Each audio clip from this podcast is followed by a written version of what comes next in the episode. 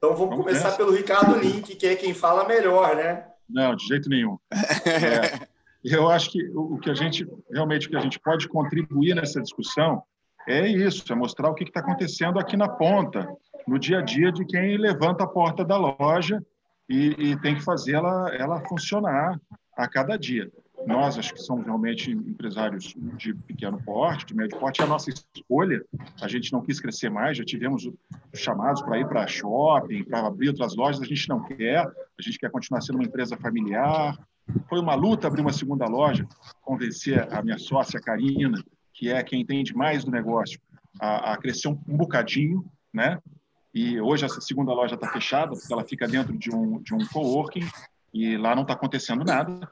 Então, lá o que está acontecendo hoje para a gente é que nós temos zero de faturamento e temos uma folha de pagamento e temos despesas de aluguel, ainda alguns fornecedores.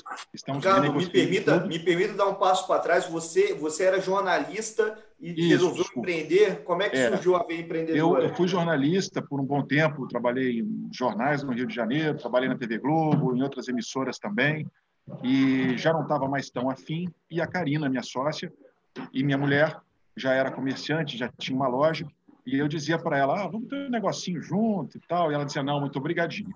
Ela não queria, ela me achava é, meio cabeça dura, mais preguiçoso que ela, o que é verdade. Ela é portuguesa, é mais trabalhadora, entende muito mais de negócio do que eu.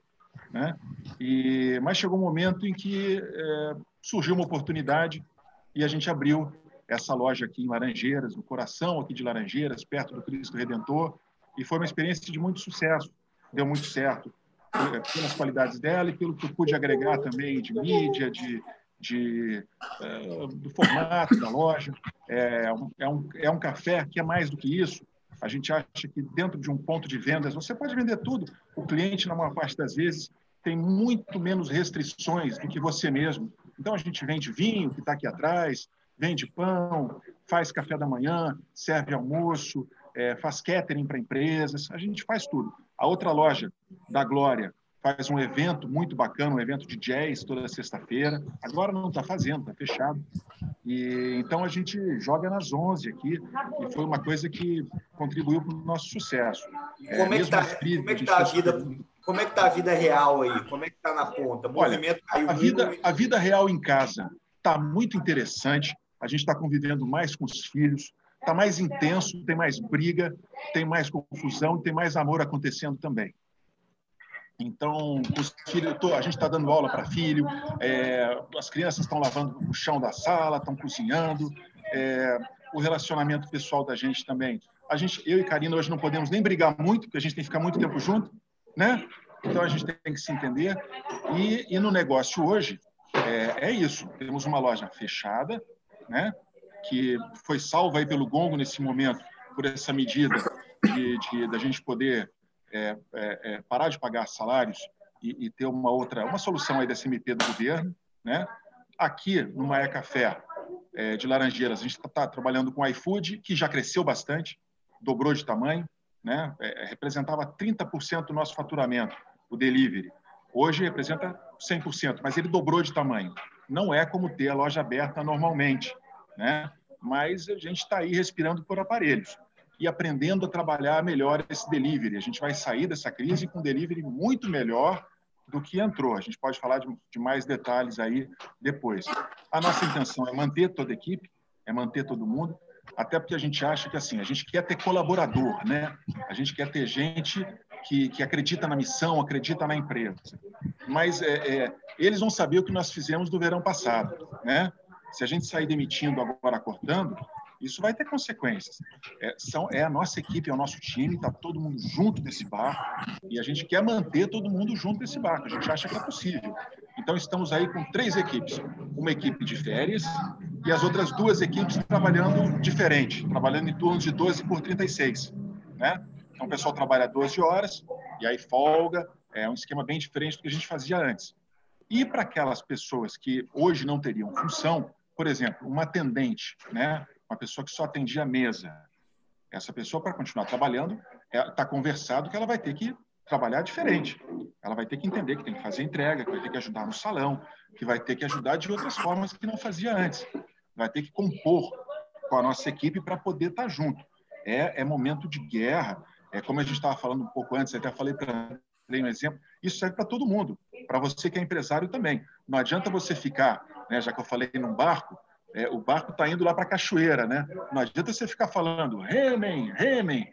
É, é, você tem que pegar o remo junto nessa hora e remar junto. Você tem que estar na ponta da operação junto, estar tá atendendo o telefone do iFood e sabendo o que, que o cliente quer nessa hora e como é que pode atender melhor. Né? E, e, e fazendo com que a tua equipe esteja consciente da missão. Nesse momento, o mundo é pessoa-chave. Né? Então, é, é, é, a forma de você estar tá em todas as frentes também é com as suas pessoas chaves que tem que ser todo mundo nesse momento, né? E estar tá mais junto, obviamente, do teu cliente todos nós como empresários, nós temos clientes, pessoas que vinham todo dia aqui no café, que iam lá no jazz, é, que gostavam de tomar um vinho, tomar um café. Essas pessoas continuam existindo, elas continuam querendo.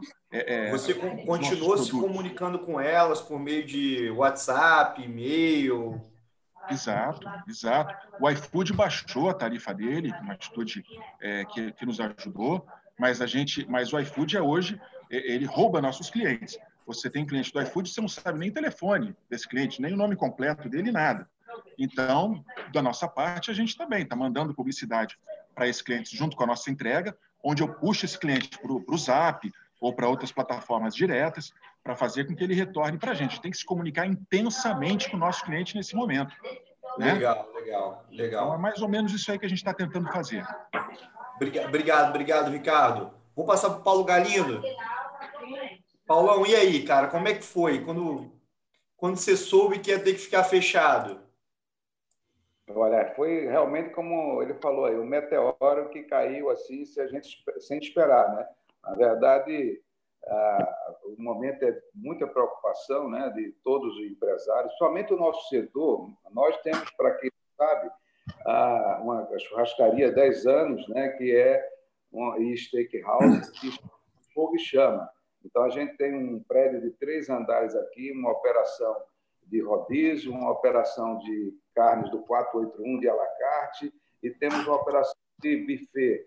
E ah, mais o hambúrguer, né? que é como os amigos já que conhecem, já falaram que o Burger Kill.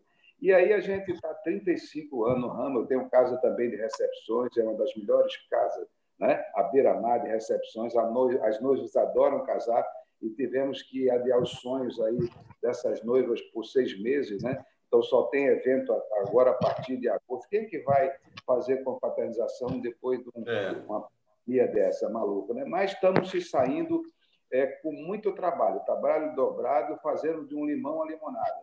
Então aqui a gente, como só podemos conseguimos ficar com a operação de delivery, e era uma operação forte, que a gente tem uma marca, marca muito forte, a gente procurou é, utilizar o máximo da nossa capacidade é, de aumentar o, o, fluxo de caixa, as vendas, e aí investimos em tecnologia, em call center, nos, é, com consultoria de processo para melhorar o tempo de entrega, fizemos convênio com cooperativa de entrega, porque nesse momento você precisa ter os motoqueiros para levar, né? a gente hoje tem à disposição quase 20 motoqueiros por dia, estamos abrindo também na outra casa aqui de, da, é, mais perto do centro, na praia, outra operação. E estamos aqui negociando, né, com, porque fecha a casa, mas o taxímetro continua é, funcionando. Então, como é que você gente... fez, por exemplo? Porque eu imagino que o delivery ele, ajuda, mas ele consegue pelo menos pagar a folha de pagamento e o aluguel? Ele fecha essas contas? O delivery hoje ele representava para nós em média 15% do, do faturamento. E hoje a gente conseguiu dobrar, estamos aí em 32%. E isso foi muito bom, mas fizemos um trabalho muito legal, que até é isso, a gente melhorou a nossa operação, melhorou nossa média no iFood, nossa média no RAP, ou seja, de satisfação do cliente, e foi bom, porque a gente fez. Mas o grande problema aqui em Natal, ele tem um, uma diferença com todo o Brasil, que nós temos uma economia muito fragilizada aqui no Rio Grande do Norte. Então, é o único estado que deve folha de salários. Isso, 50% da população depende é, funcionário público, né? entre governo, prefeitura e Estado. E isso aí realmente deixou a população, e agora, com essa queda de faturamento, porque nenhuma empresa, nenhum lugar do mundo, ela resiste fechada, né? E aí começou a cair a arrecadação do Estado também, e houve uma coisa muito ruim. Você sabe que o Natal tem a maior infraestrutura hoteleira do Nordeste.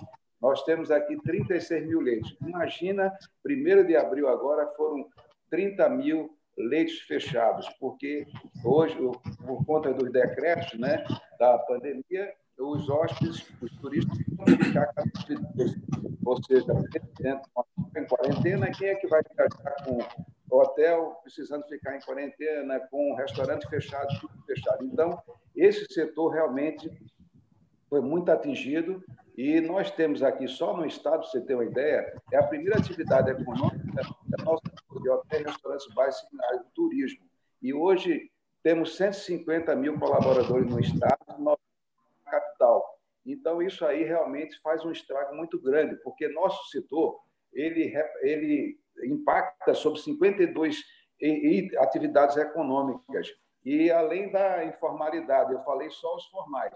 E no Brasil, para você ter ideia, o sofrimento é muito grande também, porque é um setor muito desassistido, as é, intervenções do Estado têm sido muito lentas, e o que é que acontece? Nós representamos no Brasil 10 milhões de trabalhadores, ou seja, 8% da, do, do, da força de trabalho do Brasil, e é um setor que tem 2 milhões de pequenos, micro e médio empresários. E a maioria, 95%, são é, pessoas que não têm capital de giro. Então, realmente, ele não tem acesso ao crédito, a, a não ser aqueles que têm uma Stone, né, que eu sou credenciado, que eu estou vendo que o nosso amigo André está aí, então consegue realmente fazer um trabalho, ou seja, é, melhor, e acho que consegue fluxo de caixa, porque como de, o conhecido D mais um, né? Então, com taxas especiais. Mas a maioria não tem capital de giro. Então, o que está acontecendo?